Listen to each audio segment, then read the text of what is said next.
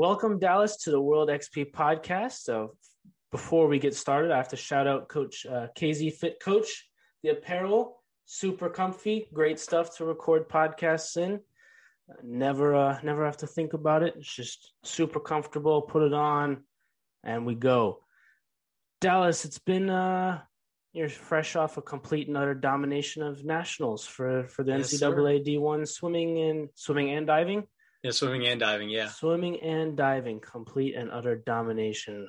Apparently, is is the adjective that we're that we're using. Go through. So, for those that don't know anything about swimming and how it works as far as scoring and whatever, can you take us through sort of your your team won. Obviously, people would know like who have watched the mm-hmm. Olympics. Oh, he came. He was faster than the other person. But what does it mean to sort of have a team win in swimming? yeah, the team win is, you know, at UVA, it's it's it is really about the team, and to have a team win means that you know you have 16 to 18 women. You know, we're talking women's NCAA's here, or men. You know, we had our men also. They placed ninth at nationals, which is also fantastic for them. Um, a team win means you just have across that depth, you just have, you know, you have all these women from you know winning events. Paige Madden won three individual events, all the way down to you know if you just have someone score in the B final, um, which could be you know five or six points, but you have across the board, you have point scoring throughout the whole team. It's hard. It's it's it you know it's hard to win an NCAA event. I'd say you know if you win one, that's an impressive feat, and you know every now and then you're going to get colleges that have you know one one swimmer who's just so great at what he does or she does, and they go in and win an event or two. Um, a good example of that is Minnesota's. Um, uh, I'm blanking on his name right now because I'm thinking women. Um, but anyway, for a team to win, you know, you gotta you gotta have the whole team on board and scoring and swimming at their absolute potential. Um, you know, Kate Douglas was swimming at her potential. Ella Nelson swimming at her potential. Paige, again, like I said, swimming at her potential. But you have to have, you know, those those scores are all, always going to be up there at the top, scoring 20 points. You know, you get 20 if you win an event, and it goes 17, 16, all the way down through one point.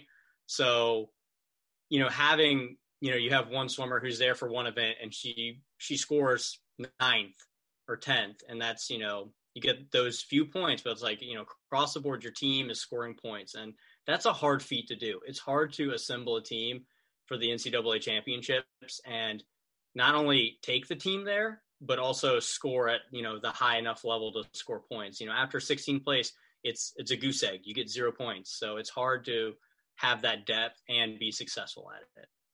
So, how many events are across a uh, like a meet like that? How so? Like how many events, and then about how many points on average per event would you need to kind of run away with a with a win or a championship? Yeah, I mean, you know, there's 21 events total, and that's including diving. Um, you know, to run away with a meet, um, there's always the old adage where it's like, if you win the relays, you win the meet. Um, and because you know relays are double individual points. So if you win a relay it's 40 points. If you win an individual event it's 20 points. Um, and all the points are doubled from there. So you know if your relays you know our relays were top three for the women's meet. And if you're top three those are you know 38 30, or 37 36 all the way to 40 points. Um, and you can that's you know you do some damage with it. I wouldn't say there's you know a specific point total that makes you like, oh, this is the points you need to win because you know theoretically you could have just such a because there's so many different teams. It's not like a you know a soccer situation where you have um, Manchester United versus Arsenal and they score points individually against each other. Um, now in a dual meet format, you know that works, but for you know a championship style meet, there's you know 25 different teams here at this meet, and you know, you could have someone from the very bottom score, you know, 20 points, and that throws off the whole mess. Um, you know, if you get a run, you know, we were we were 100 plus over NC State. Um, so you know, if you're if you're over 100, 150 uh, around that mark, I'd say you're pretty pretty set on winning. Uh, I think it was 491 was our total points to 354. NC State was second with 354, if I'm remembering correctly. Don't don't hold me to that. Um, but yeah, no, I mean, you know, there's no there's no exact number to hit. I'd say. Yeah, I, w- I would say though, even if you cross into like the th- like three fifty high three hundreds, low four hundreds, you're looking pretty good at that point. Yeah, mm-hmm. regardless yeah. of kind of what everybody else is doing. Right. Um. So to qualify for that, is that just based on times or team times? Because you said there's 25 like 25 schools at the event. There's 21 or 25 schools at the meet, 21 events, but that doesn't leave like some schools wouldn't have people in every event. Yeah, exactly. So and how does the quali- how does the qualification for that work?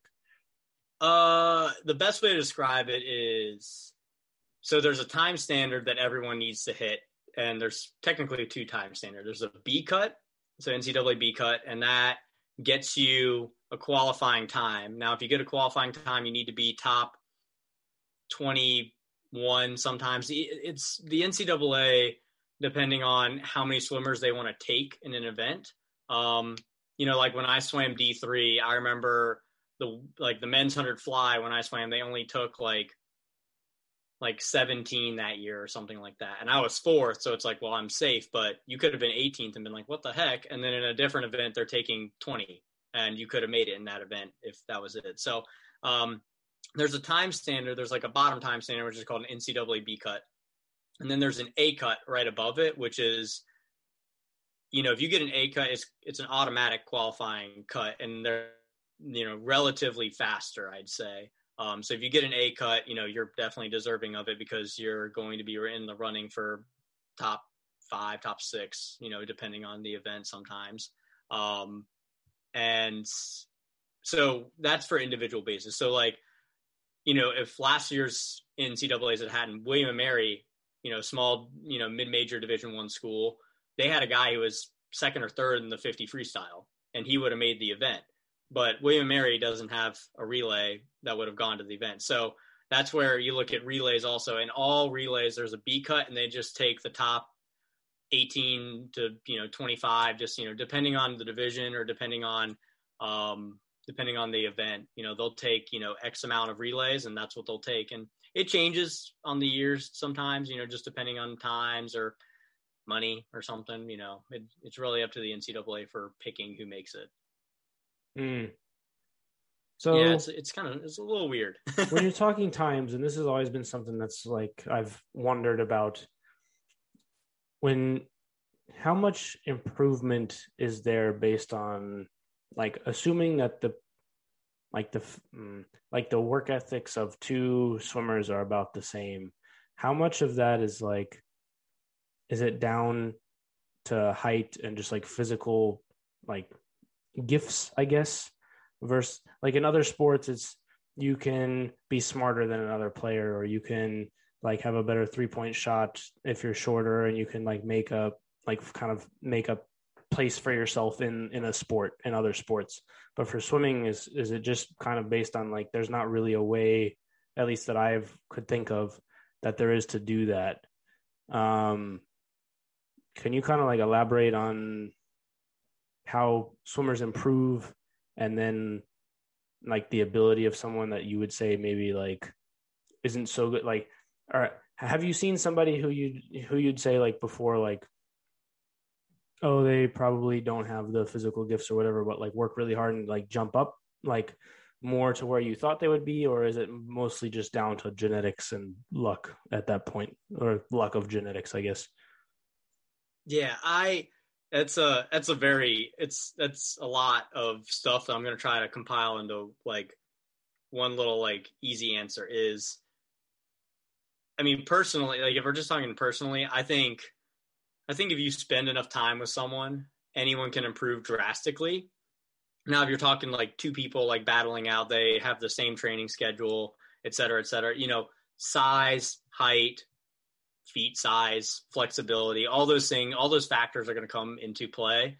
Um, it's it's the nature of all athletics. I think you know if you're bigger, stronger, faster, uh, and smarter. I mean, you mentioned smarter. That's one thing. It's like you know the longer the race goes, um, the smarter you need to be. I think um, just because you know you got to know, you got to control like you know how how's my pacing if I'm swimming the four IM, like am I pacing right? Am I doing my turns right?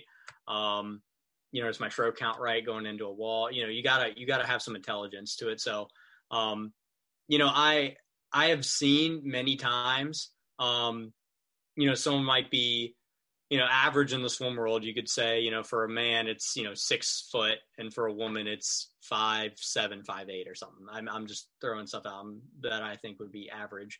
Um, you know, height wise, and you know, it's it's. I mean, you can have average people come in, train them properly, teach them how to do it. And, you know, personally, I've seen some really great examples. Actually, one at UVA. So we had a we have a guy named August Lamb, and he's a he's a goofy kid. I hope he's watching this and laughing. Um, but he's really, I mean, he's he's a good guy, and he worked his butt off. He came in as a walk on at UVA, and you know he had swam club. You know he he had a he had a background, I will say, which is helpful. Um, but he just worked his butt off. I mean, my God, he just, you know, he he took the extra time. He, you know, did what he needed to do, and then some. And then he became our fastest 50 freestyler the year two years ago, I guess now. And then la- this past year, I mean, he he crushed it again. You know, I definitely think that he's going to continue improving. And you know, I will say, you know, out of in the sport of swimming, a lot of people are just like, oh, like you know, the crazy, you know, they're crazy. Why do they train so much? And, you know, they're up at 5 a.m. swimming. And the reason for that is, you know, you get up to train in something that you're not used to a lot. So when we're, you know, we're playing soccer, I'm going to keep using soccer because you're mister mm-hmm. Soccer. Sorry. Uh, you know, soccer and running and walking and jumping, those are things that come natural to people because that's what we do every day. You walk to work, you walk to mm-hmm. class, for example. Those are motions that are normal. Swimming is complete. I mean, you're going from this to, you know, I'm sorry for people who are listening. You're going from like vertical to horizontal, and you're doing movements that are very unnatural. I mean, when was the last time you saw somebody walking around swimming breaststroke in the air to walk? Never. so, you know, if you put someone in the water for four hours a day plus weightlifting an hour plus dryland an hour. You do that six days a week, um, give or take, you know, with hours and whatnot. Um, you know, you're going to see a lot of improvement. And I think that, you know, biologically, yes, you want to, you want to get the kid who's, you know, six, six, you know, 250, you know, or a woman who's six foot and, you know, 165 and they're all pure muscle and they, been swimming since they you know were three years old mm-hmm. and have like a million you know age group records and you want that but it's like you know i, I think it's kind of a little personal yeah, well, I wasn't the shortest guy either. Uh, you know, swimming wise, I there's a great picture my dad has of me in the blocks at NCAA's, and it's like I'm five eight, and then like the next guy's six foot, and then six two, and it goes up from there. And it, it's you know you're gonna have every now and then you're going to have stories like that and i think they're great and i i think that i never i never would put you know oh like you know because they're you know x height they're not going to be good um, because I think if you spend enough time with someone, you can make them good. You're going to have to work at it different ways and train them, um, mm-hmm. probably a little bit harder, and they're going to have a higher ceiling. But you know, I think you know, I think like, and I, I love our sport because swimming is just, it shows true athleticism. Like you just got to be so good at being uncomfortable and not even just like, you know, physically uncomfortable because I don't know how often you swim, but putting your head down in water and not breathing is not, not comfortable. But also it's just like you, are horizontal doing weird mo- motions. And, um, so I think, I think anybody can be trained. I've worked with division three swimmers and now I've worked with Olympian hopefuls and Olympians, and it's just like you know I've seen I've seen the differences, and you know if you asked me two years ago that question, I would have been like, oh yeah, like it got to be six six, and you know be be gifted by God Almighty, mm-hmm. and it's just like you know that's that's not uh I wouldn't I wouldn't totally agree with that now. Mm. The reason I ask is because, especially in soccer, you've got guys who are like super tiny. Messi, it's like five six, and then yeah. Ronaldo's six two, or like even like Zlatan is like six four, and you can find spots for all of them, and they can all get to the same sort of like world class level. Where I feel like, I guess my question to you is like in swimming, to get to like if you're if you're like under the six foot mark, it's like is there a cap to like yeah you're probably not going to be an Olympian, or like I guess that's kind of what I was getting at. I feel like there's so, there's kind of a barrier, but again, like I don't obviously I'm not a swimmer, so I don't know. Yeah, I, I don't know. if There's like a like, barrier per se, like a cap it, to think, like a cap to like the highest highest level. I'd say the the factor that caps you from the highest level is feel of the water. And I know that's a weird terminology. It's just, you know, when when you're swimming, you know, some people have a more natural feel for the water and they can mold it, shape it, move it better than most people. And I think those those people develop faster and therefore perform better and will continue, especially at like the highest level.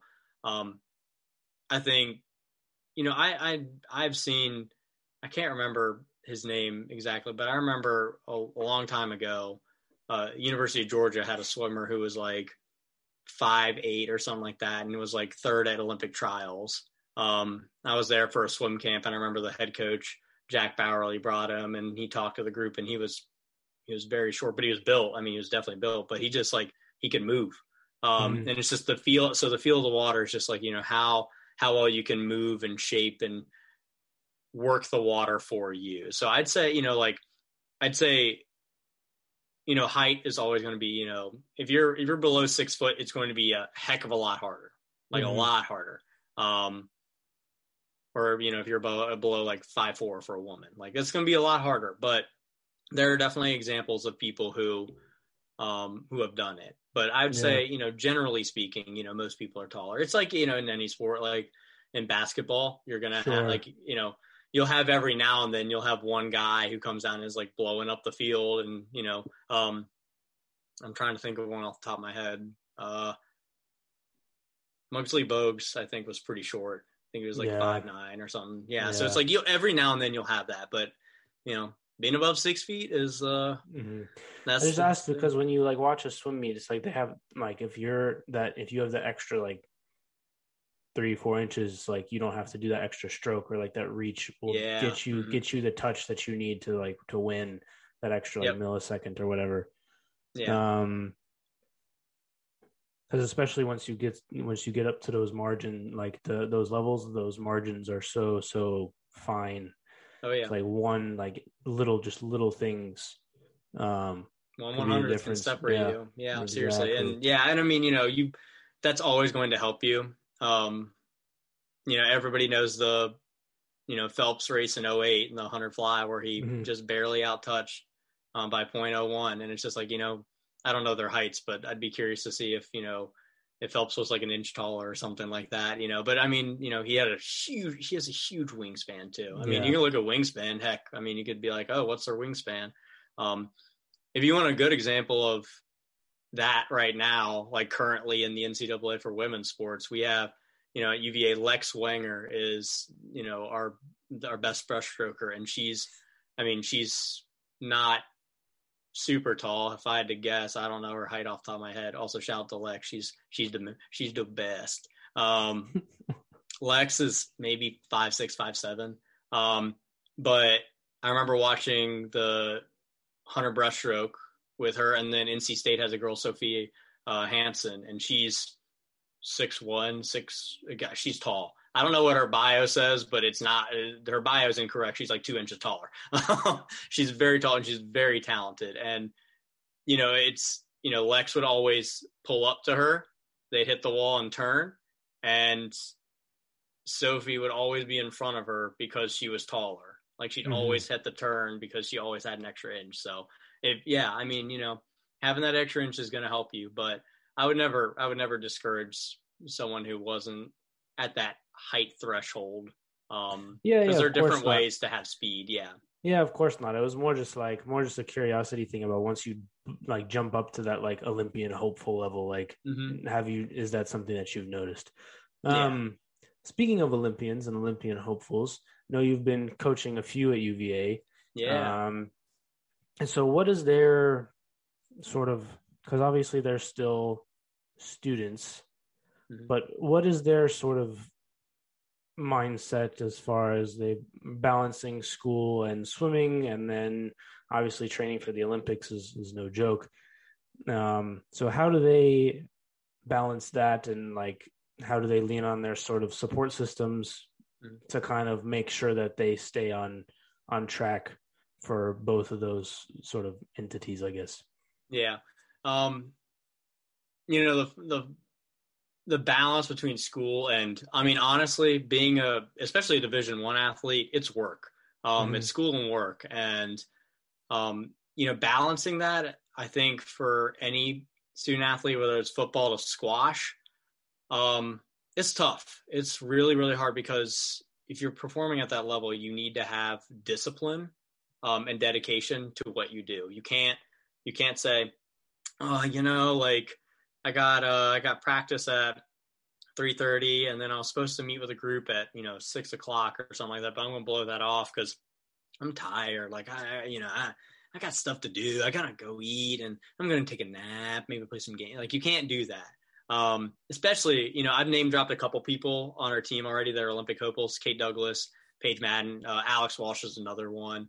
Um, you know, the those women, you know, if we're just talking Olympic goals, but I will say the whole UVA program just, you know, truly dedicated and truly, you know, determined to be excellent in both, you know, areas of life. Um, you know, balancing that is, you know, it's hard mentally. I will say I, I give a lot of credit to all of our athletes. I, will also say again, shout out to Paige Madden she is probably the most mentally tough athlete I've ever seen slash worked with. And, you know, she excels in the classroom and she's just an absolute just workaholic in the pool. And she's so good at what she does. And she's, you know, uh, she's, you know, she's honestly re- kind of a joy to work with because it's really nice to just, here's your practice and you can watch and she'll do it. Um, but you know, she, I think she would tell you too, you know, she, she needs her support system and you mentioned that word and i think that's a great word and that i'd say the support system in swimming comes from three areas. It's your um, it's your staff like your coaches obviously. Um, and a uva she has a primary coach obviously uh, and that's blair bachman and she's i'd say blair is super supportive and understanding for all her athletes and i think to be a truly successful collegiate coach you got to have the stuff. Um, and the stuff is you know understanding and empathizing with your athletes in order to help them excel and so blair does a great job of that obviously todd desorbo the head coach at uva he um, he is masterclass his you know his job and now people are staring at him just like what what's he going to do next um, Probably but you know national championships. Yeah, I wonder why. Yeah, huh? Um, and we can get into that later because that's you know he's he's done an amazing job. But you know your support staff is you know your your coaches um, your family obviously. I think that you know i think a lot of collegiate athletes will tell you that they talk to their parents a lot more probably than the average college student just because it's so you know all these kids are coming from all over the country and sometimes the world. Um, you know we had two kids one from uh, you know great britain and another one from uh, poland. So it's like you know you have these people coming in from all over the world really um, to do this, get an education and um, to swim. And so your family is really important. And the last thing I'd say is your friends or your teammates or, you know, whoever that includes. Um, I'd say also another reason why we were just so successful at nationals and ACCs and just year round was because the team bought in and they love each other. Um, now, when I say like love each other, like obviously like swimmer A and swimmer B are not going to be like best friends. They don't have to be, but you're going to have a support system there. Like you're in it together. You're all going through that grind together. And I think that that makes a unique college experience too. I think that that makes you a better student. I know that our swim program has always been exceptionally good in the classroom.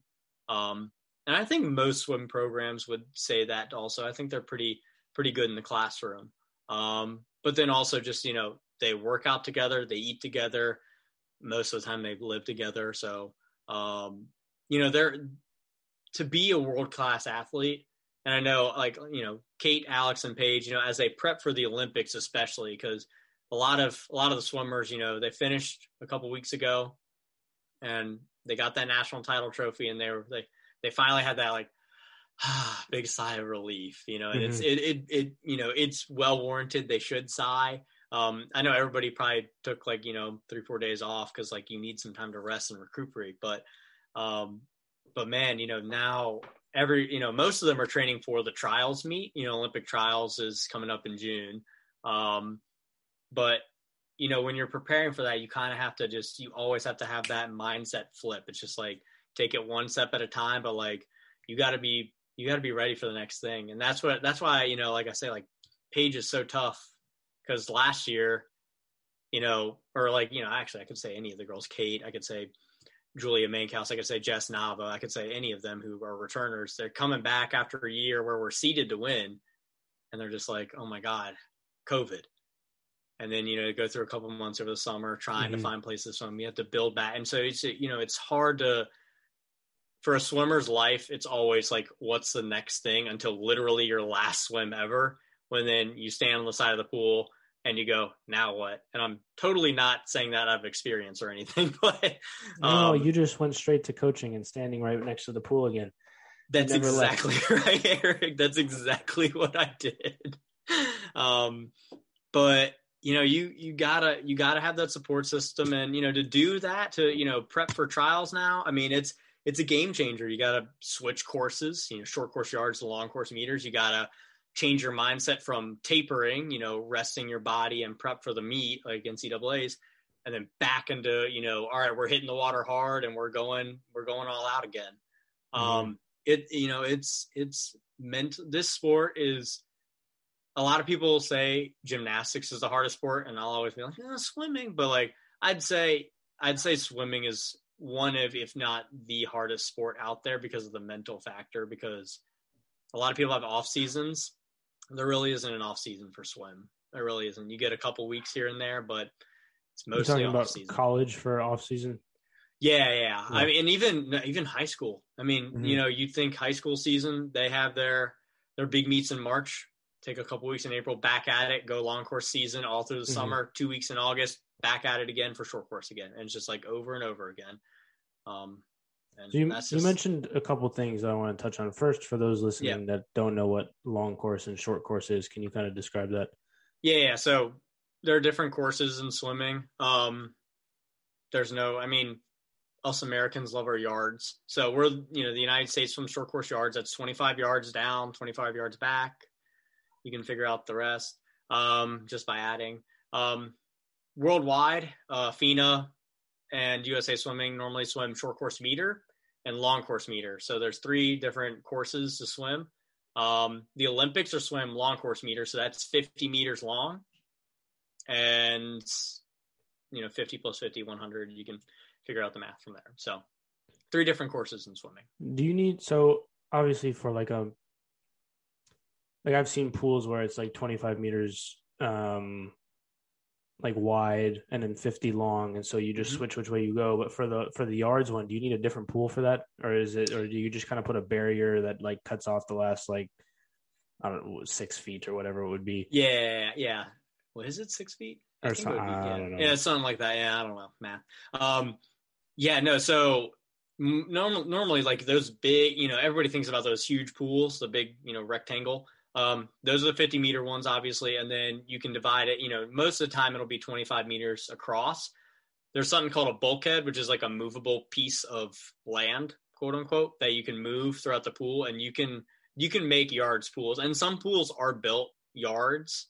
Um, but most of the time, I will say, like for collegiate pools, it's you know you have a 50 meter long course pool, and that way you can swim long course meter events, which obviously for Olympic trials and long course meter meets. Um, you can swim those meets there or practice there. And then if you need to move it for a short course meter, short course yards, you can move that little. It's pretty cool. I, as a volunteer, I had to push it a lot Um, it's not like you know, it's not like on its own. You have to push it like physically. Um, Mhm. Great workout, by the way. If you need a if you need a good workout, push a bulkhead. Yeah, Um, just find just- a random pool with a bulkhead. I'll, I'll Yeah. just I'll just do that. Yeah, show up after uh, you know a uh, you know six to eight practice. They'll be moving around eight o'clock. You just show up and just start pushing that thing. Uh, and yeah, you can just you can flip the you can flip the pool any way you want it. Gotcha. Uh, the other thing I wanted to touch on was the Olympic trial training. So I know, like, for soccer, if you're if if you have a player that, like, if you're a college coach and you have a player that's training to go pro, and they're a winger normally, but you want to play them in center mid because that would be the best thing for your team, but you play them on the wing for their own like development, and so they train as a as a winger.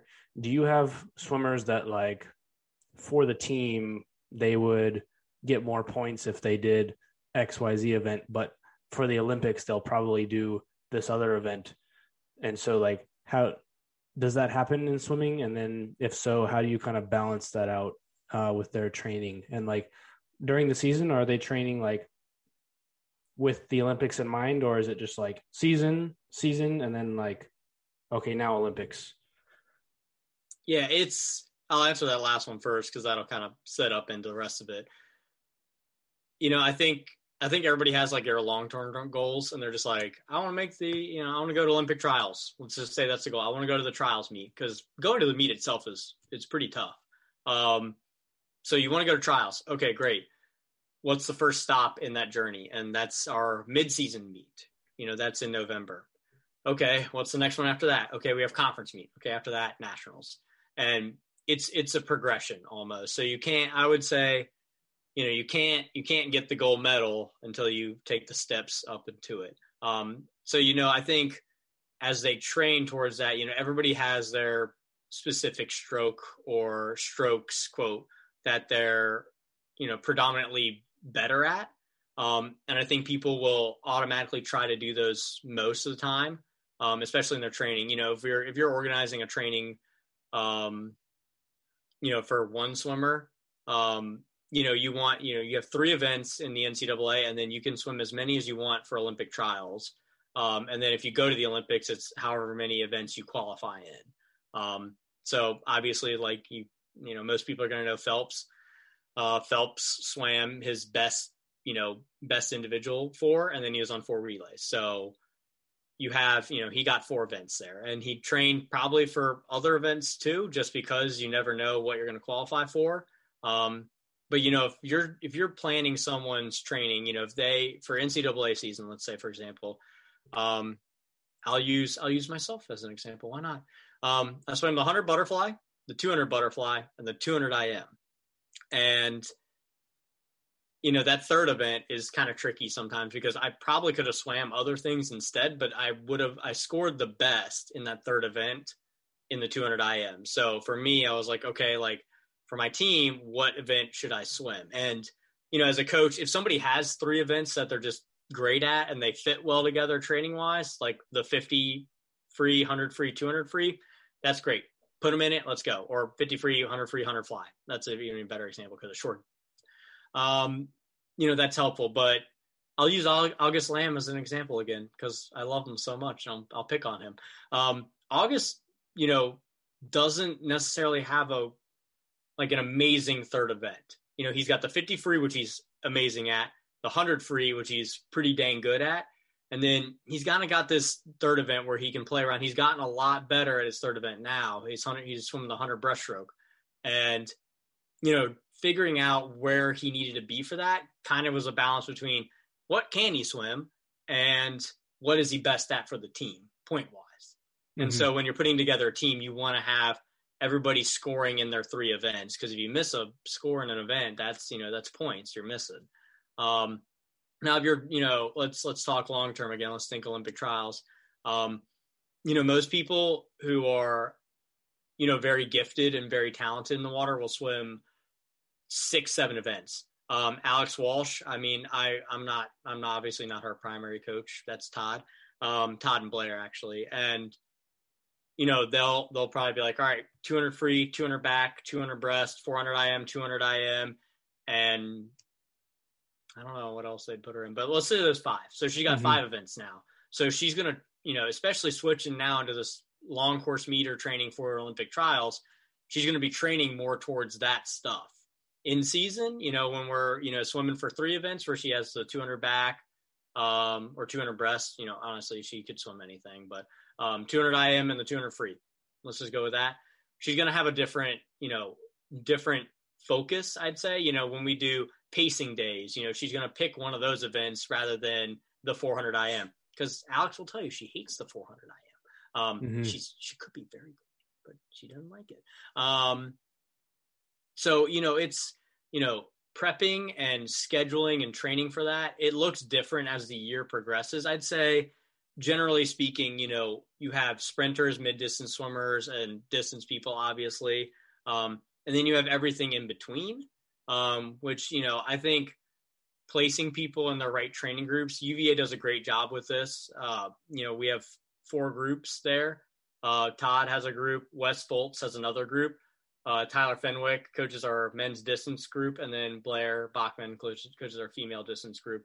And the structure around that, you know, they they pick and choose very meticulously where people should go, and they're all they change it up all the time too. You can be in one group one year, flip it to another group another year just based on you know there's different styles of training going on in those groups and they're doing different focuses on events. Mm-hmm. um, you know a good example is todd's group you know 50 100 freestylers and some sprinty people and you know every now and then they'll be swimming a 200 of something.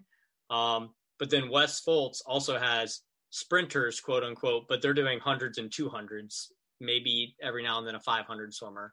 Um, so you know you have you have all these places to train.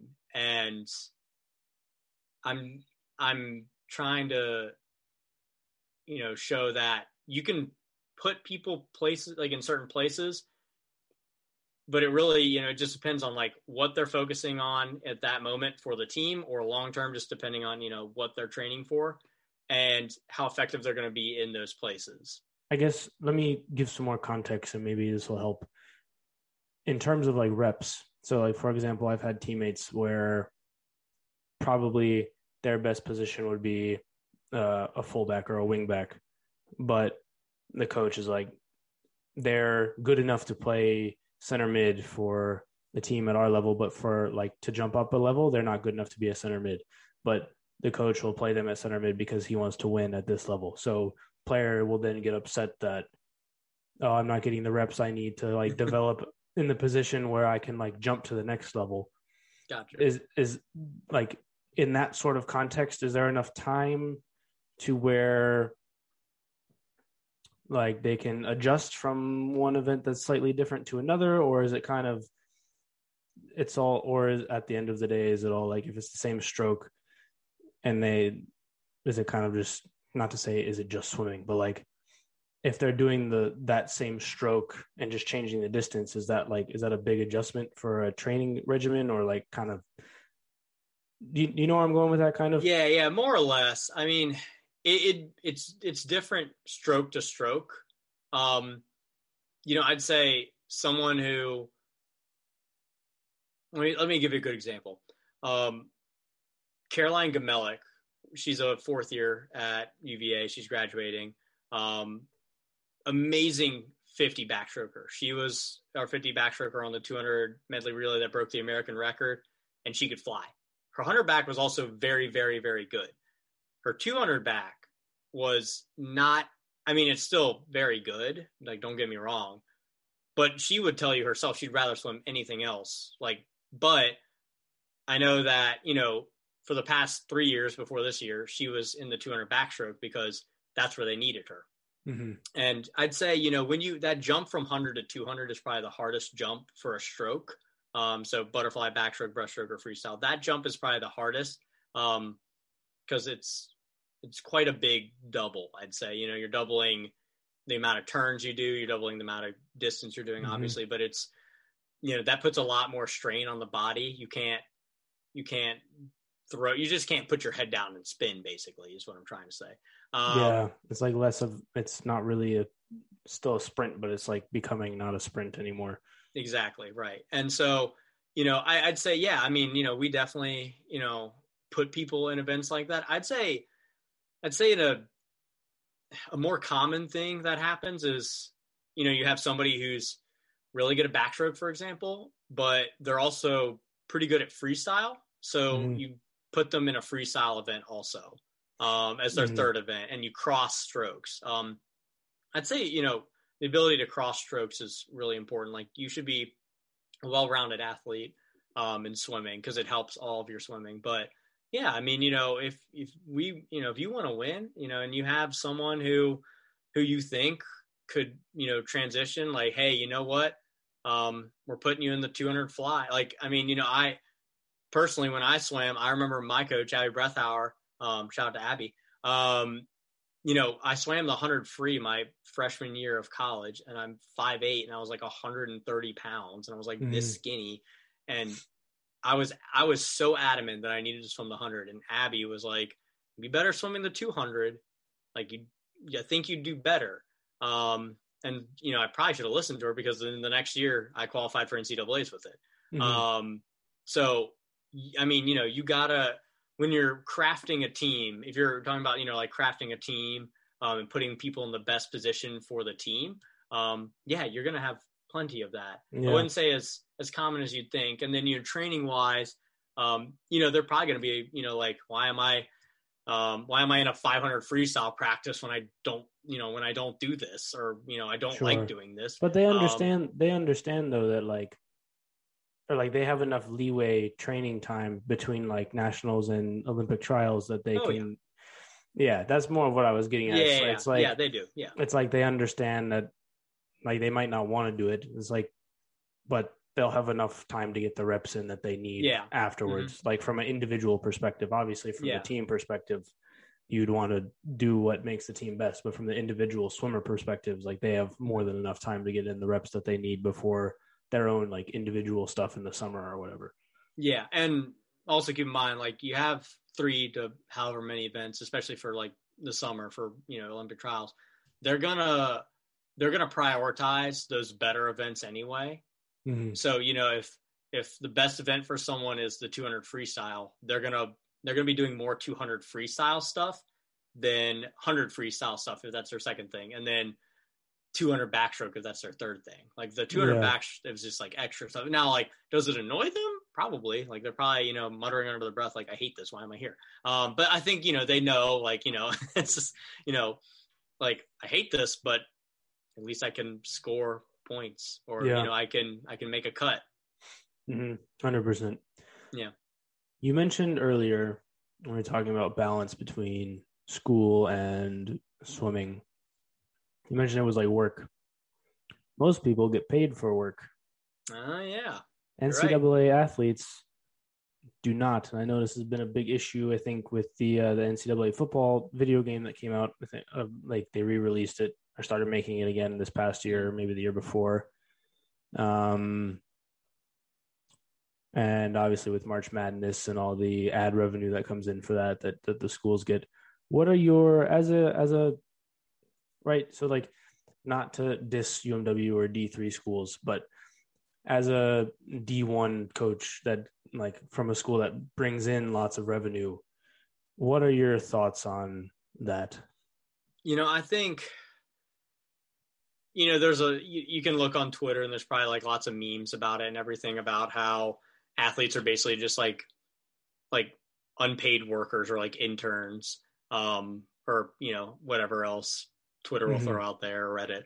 Um, I'm in the camp that you know I I don't see why they can't or shouldn't be paid, and you know I think it stems from the fact that it's just like you see all these schools bringing in hundreds of millions of dollars in revenue sometimes. I mean, you could I, I don't have any specific numbers for any, like a Clemson or Alabama for football, or you look at um, you know like a basketball powerhouse school like Kentucky or Duke or you know they they bring in so much money from these revenue sports um, and especially as a non-revenue sport coach you know it's it's hard it's hard to see all the you know this this massive amount of money flowing through and you know some of these athletes you know it's definitely not not as big of a problem in the sport of swimming, I'd say. I think that's, you know, a conversation for another time. But it's like, you know, some of these athletes in football and basketball, like they're coming from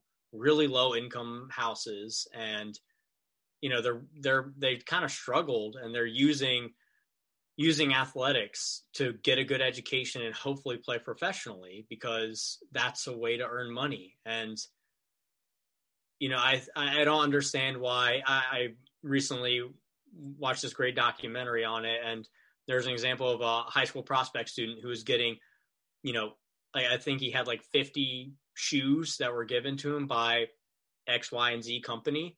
And he had all these shoes, but he couldn't sell the shoes that he didn't like because that would go against NCAA bylaws. And then he would get fined and he wouldn't be able to play in the NCAA.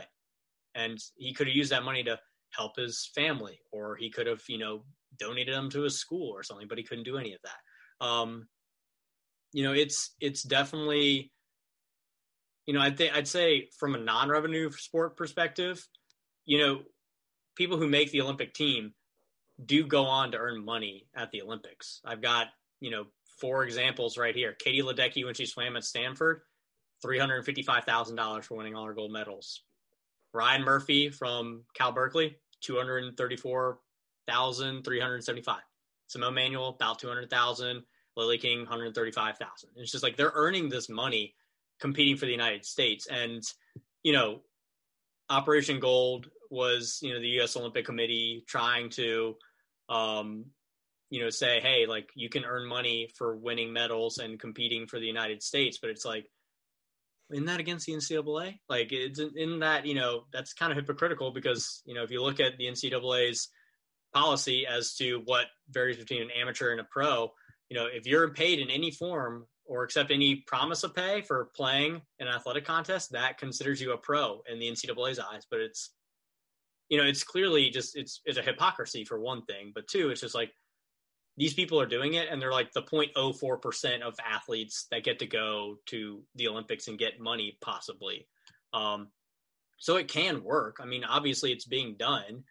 And, you know, you look at the, you know, the marketing revenue and the, um, you know, just ad sales, any, anything, you know, anything that comes from March Madness or, you know, CFB, and you can you can just see that there's plenty of money coming in.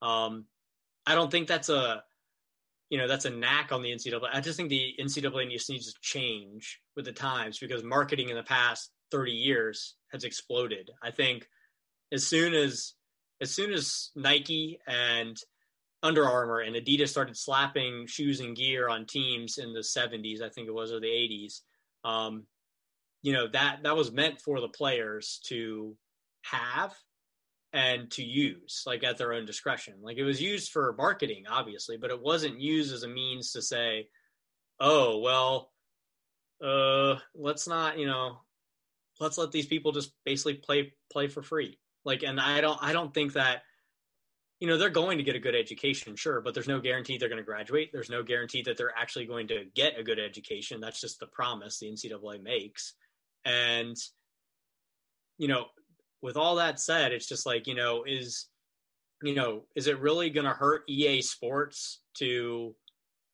put a, you know, the name of someone, the name, image, and likeness in their game and pay them, you know, I don't know how much they pay them. Let's say five grand. Let's just say they pay five grand per player. And it's just like, you know, is five grand times, you know, however many athletes are, but is that really going to hurt them in the long run? Like, every year. I mean, no, I, I just they I, bring that in from FIFA Ultimate Team in like one week. Yeah, yeah, exactly. like, I mean, yeah, like how many? How much? I remember my brother used to play FIFA, and he spent like five hundred dollars on those packs, like the the car, like to get the Oh, the gold yeah, yeah. card. Mm-hmm. Oh my god! And it's just like, like that's insane. Like it, it's so. I mean, I think that, I think the times are changing, and I think that you know, it could also be a reflection on athletic departments spending ridiculous amounts of money on, you know, venues and centers and everything. And I don't, I don't necessarily think those things are bad things, but I think that because they're bringing in this stuff, they've gotten a little excessive with it. And then it also could come from, um, you know, it could come from price of tuition also. I mean, if, you know, if it costs 70 grand to go to a school, Um, and you know they're trying to justify, hey, you're getting a seventy thousand dollar scholarship, so you're getting paid seventy thousand with room and board and everything. I, I just, you know, I, I, think they've gotten a little too complacent, complicit, yeah, with their with their money. I'd say I think they're bringing in so much, like so so much. I mean, it's it's it's kind of ridiculous, and you know, I think if they really truly care about their players' health and safety and their experience and their ability to be like really they really are employees. They're the ones playing the sport. Um you know i think they i think yeah they should be paid. It's not gonna it's not like they're gonna be paid like billions of dollars. Um you know especially like you might have one or two every now and then. Like like i imagine if um hmm, let me think of a good player like if tom well no tom brady wasn't really all that amazing in college let's see like uh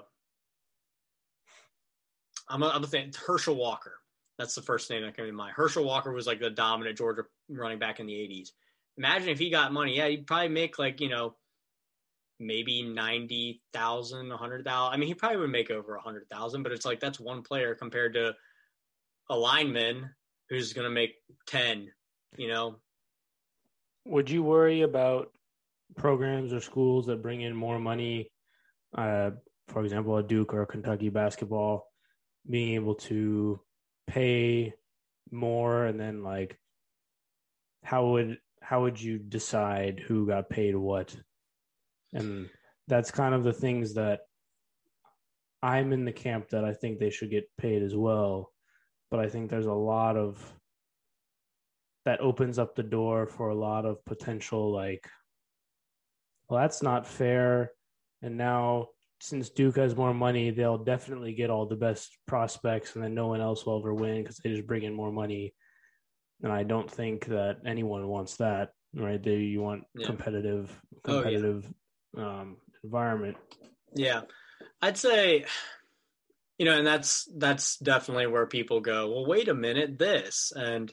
I, I mean, just justifiably too, because I mean, it is it is quite a concern, and that's where you know, like I said, like a big time athlete, like if they're um, if they're the Michael Jordan in college and they're just crushing it, they're going to get most of their revenue from you know if they're allowed to use their name, image, and likeness, then Nike could sponsor MJ in college. It'll also, I think, it'll keep people in college longer too because they can make money in college. Mm-hmm. Um, but you know, I don't, I don't think,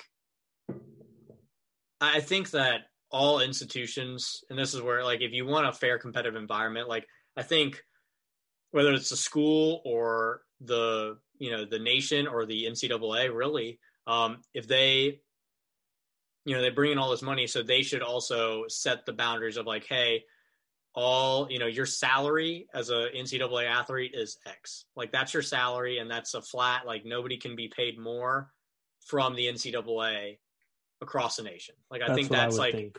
yeah, it's just like you know you got to have a salary because like you know whatever else comes after that like you can't control and you can't be like oh wait a minute you can't go that far you can't get sponsorships because then that's it's just the same thing all over again um you know paying someone is one thing but it's like you know in the true spirit of capitalism i guess like if someone is better then they have more opportunities and more ability to go uh go and get stuff and they're gonna mm-hmm. they're gonna want it too and other people are gonna want it also like you know I, I mean uh, you know lebron like imagine if lebron played college and it's just like you know he's in college he gets his flat rate of you know whatever x is like you know this is what you earn for playing for the university you get 20k i don't know i'm just making up a number but 20k um, he can use that 20k to you know go help his mom back home he can use it to mm-hmm. um, you know, I don't know what else he'd do with it. Go, you know, go buy more shoes. I don't know why he would, but he could buy different shoes. Um, but LeBron is going to get every company in the world trying to get him a sponsor and do commercials, and mm-hmm. so you know that's other revenue for him, and he deserves it if he's the best player. Like my God, like of course he does. But you know, I'm think if I'm thinking about non-revenue athletes, I mean, there are definitely sponsorships out there like Speedo, Arena, TYR. Those are you know companies that would sponsor probably the better swimmers, obviously the ones who are going to the Olympics or who I've are, even heard of two of those companies. Ah, look at that. There you go. but you know, it's you know, one of the swimmers, you know, if they had the right connections or fell into it, you know, they could be a spokesperson for like uh obscure, you know, uh, like the Naked Smoothie uh company. Like maybe mm-hmm. they wanted a sponsor and it's just like they could get, you know, a great sponsor, you know, promoter out of one of our swimmers. And, you know, maybe they make 5K and they get a case of, you know, naked smoothies. Congrats. But it's like, you know, that's still something. Mm-hmm. And some people might want that and need that. And I think that, you know, that's fair. I mean, I think that's, you know, they're already getting their salary, quote unquote. And I don't think like, you know, for those who are arguing like, oh, like the scholarship's the salary. And it's just like, no, the scholarship is the cost of attendance to go there. And whether or not they, you know, like, you know, spend the full time there and get a good degree. And, you know, you can also argue is it really worth 70,000 or however much student loan debts are? And you know then you can get That's into the whole, whole different thing. discussion. It's a whole different ball game and then you get into like i mean the other thing i'd say is you know most people aren't getting full rides you know half scholarship quarter scholarship six scholarships you know i'll pay for your books. I don't know. I mean you know some, some coaches yeah. you know they get really specific and it's just like you know you can't you can't give out a full ride to every player um unfortunately so you know it's you know, I don't know institutions need to make money, but you know, at the same time, they make plenty. You can go on go on to any state university and you can look up how much they're bringing in each year. They'll have the revenue report. I think all public universities are required to put that out. So, mm, should go look that up in my free time. Yeah, in your free time. yeah. uh, I also wanted so yeah, it's a difficult dilemma. I think. Do you know the original intention behind the like the no sponsorship or like no not getting paid? Does that have does that have to do with the like the keeping it like an amateur thing? Yeah, I think I think the original intention, and you know, you can go all the way back. Like back in the day, I don't. It wasn't. It wasn't a business. You know, people went to college to play sports as a part of the education, not a means to education. I think that's I think that's become the difference is like you go you you know if you're going to play football at you know Tennessee, you're going to football or you're going to Tennessee to play football. Like you you know you're getting an education too as a part of it, but you know you're spending 8 hours a day working on your craft of being an athlete. Mm-hmm. And that's that's where I think it changed because you can I mean, my great uncle played football for the University of Georgia and went on to play pros. Um, and his salary was like something super cheap when he got to the pros. It was only like twenty thousand, or something ridiculous like that. Um, but you know, Fran, you know, Fran went to just play football at the University of Georgia. Like he was just going to have fun and play it and get a good education. There was no incentive. I'm sure they might have had scholarship, but there wasn't the, you know, the blown up you know business that has become college sports and and you know if if the ncaa wanted it to stay as an amateur area you know where only amateurs can play they should have kept marketing and ad revenue out of it they should have you know taken all the you know they shouldn't charge. I don't know how much it is to see a football game now but well no why would they do that when they don't have to pay the athletes anything and they can just take all the money? Yeah and you know that's the unfortunate thing. Yeah so and i mean you know it's there's also probably a lot of other little things. I'd say like something to overlook totally is like you talk about support staff athletic trainers they get paid like nothing and they're like the medical providers. But i know part of the argument for you know keeping amateurism in it is like oh they get health care and they get this. And it's just like right but athletic trainers are only paid like this tiny sliver of amount of money because they don't they don't prioritize the athlete's health or you know happiness really. I mean it's just it's hard. Like they you know if i'm an injured athlete i have to go get training and it's you know if they're not funding athletic training to its full extent then the athlete is not going to get you know they're not going to get as better as quickly as they could or be as happy as they could and that trainers also probably probably like wow i probably should have gone to med school what so they can go in more debt yeah, I, well, that's yeah, there you go. Back to the I debt should, thing. I should stop making debt but I mean, um, you know, it's it's it's definitely a double edged sword. But like the flat answer is the times are changing. Athletes need to be compensated for all the work they do. Hundred percent. Want to get your thoughts a little bit. We don't have to go in too deep to this before either of us say something stupid. Um, but the the sort of gender pay gap in professional sports. What are your what are your thoughts on on that? I can give mine kind of summarize, but for me, I think it depends on sport on the sport. Like basketball is different than soccer. Like the women's soccer team, the for the national teams, anyways, like they have more than good enough argument because they win, and the men didn't even qualify for the World Cup. But yeah. from basketball, it's like kind of when you when you talk about like the free market or whatever you were talking about, like capitalism earlier. You get paid more if you're the best in the world at something, and and by that standard, it's almost it almost doesn't take gender into account because none of the women in the WNBA would get into the NBA. So the NBA are the best players in the world, regardless of gender. Now, it so happens to be that way because of the gender difference, obviously, the height, strength, like the physical differences and stuff. But I don't know. For for me, I think it depends. I I saw like a post going around Instagram that was like Sue Bird has the same number of seasons as LeBron and the same number of championships and the same number of something else. And I was like, yeah, but that's not the same.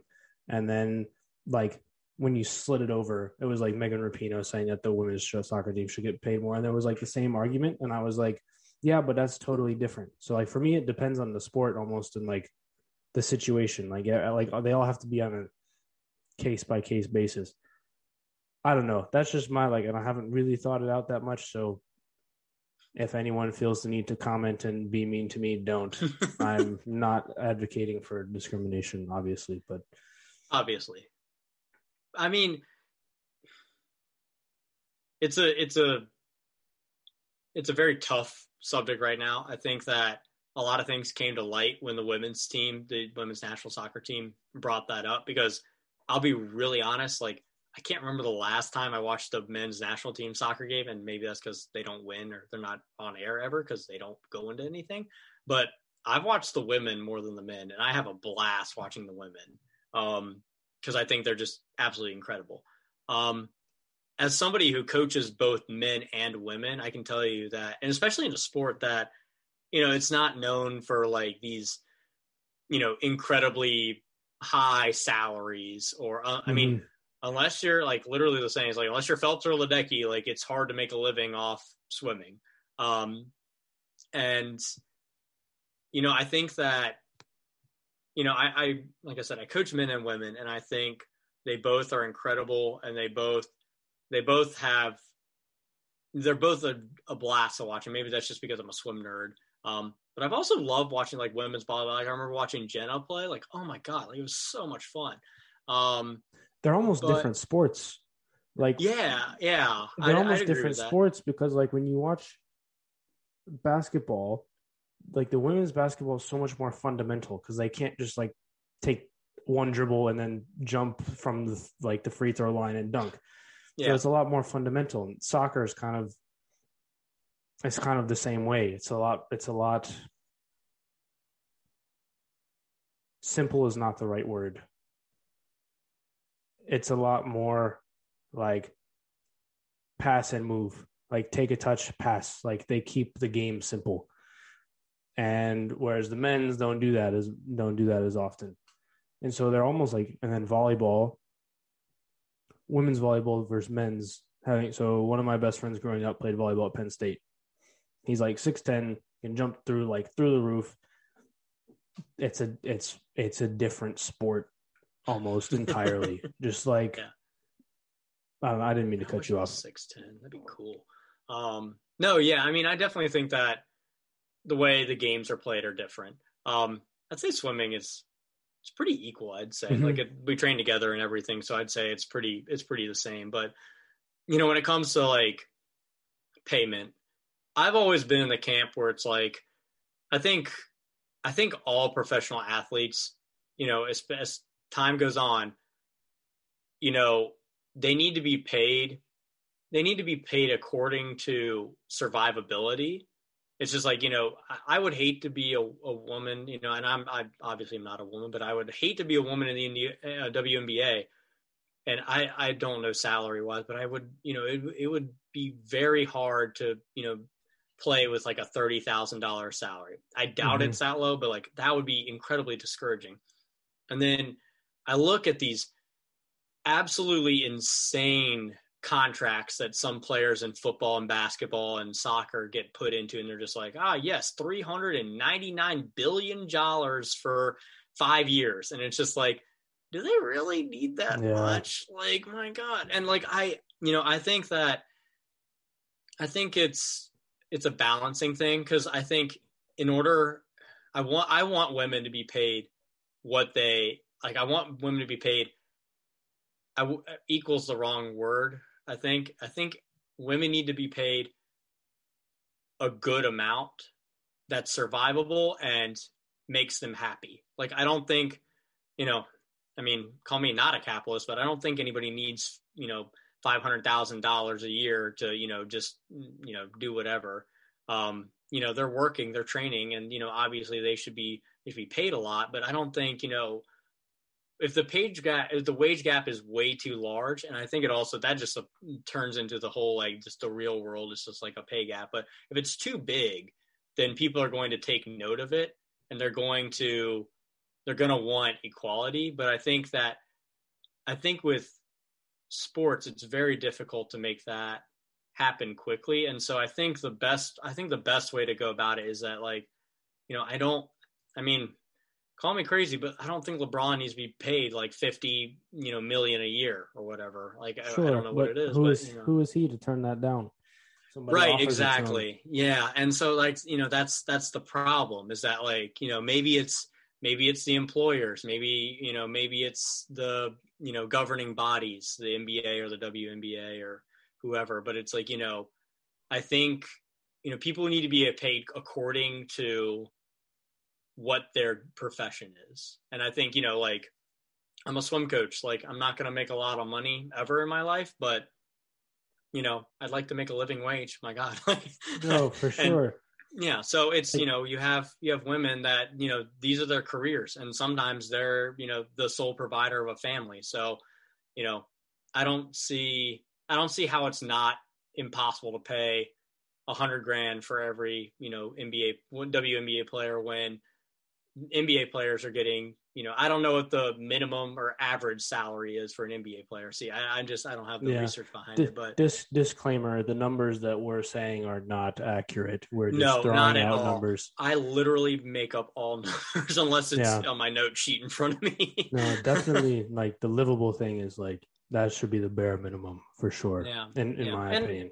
But also, it's hard because the organization has to stay afloat like the team has to stay afloat so if they don't right. have the if they don't have the like the the margin the profit margin to yeah. pay then it's like mm-hmm. then it's another then it's a different issue and it's kind of mm-hmm. like what do you do i think basically like it's a very complicated problem and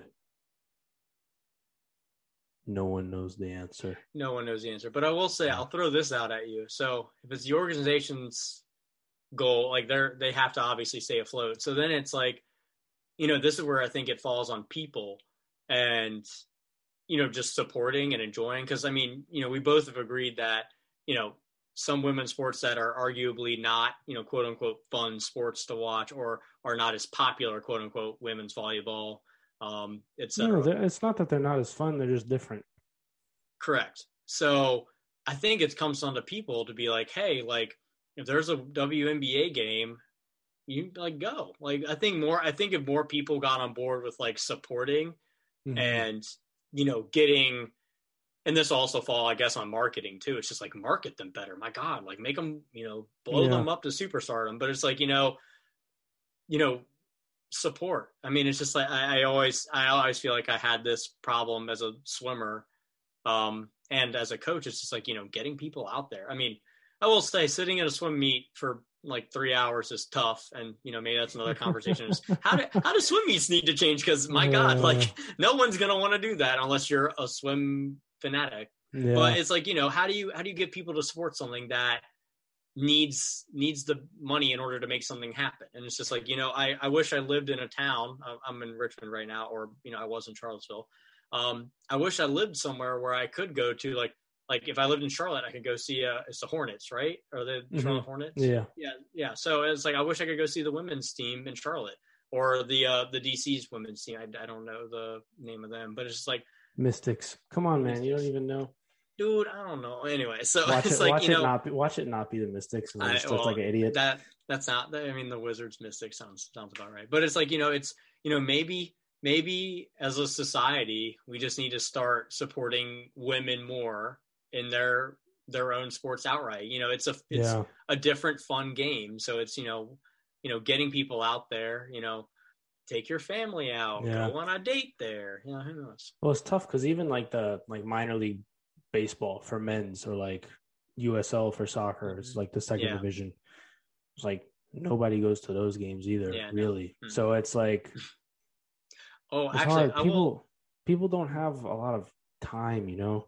True. Like they're always running around doing different things. It's like they're gonna see what's blasted in their face, and what's blasted in their face is like NFL, NBA. Yeah. So again, maybe it's marketing, Unless, but I will say, yeah, Richmond Flying Squirrels, minor league team, man, been to a couple of their games. They're pretty fun, and they've got a dope mascot. oh, I'm sure they do.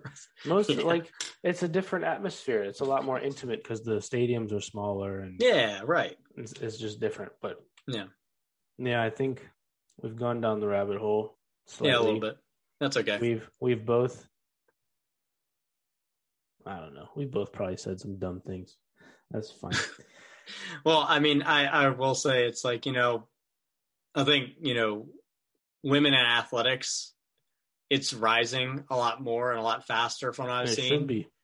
It yeah, and I mean, you know, it's like I'm glad because I think it makes everything so much better. Like if I if I was just coaching men, I'd go crazy because some God guys are so stupid. Like my God, and it's just like That's you know for sure, for sure, and it's just like you know, getting to coach women and being a part of a women's sport is it's really it's fantastic. I, I don't know any mm-hmm. other adjectives. It's just fantastic. So it's you know I think we're both in agreement where it's just like something's got to change in terms of for women and you can call it equality you can call it fixing capitalism um, you can call it whatever you want but it's like you know there are there's a lot of issues with athletics right now and that goes all the way down from ncaa all the way to the pros and it's just like you know the problems even, are even past that. I have my bone to pick oh, with the yeah. youth with youth soccer, but yeah, we won't we won't go there right now. But.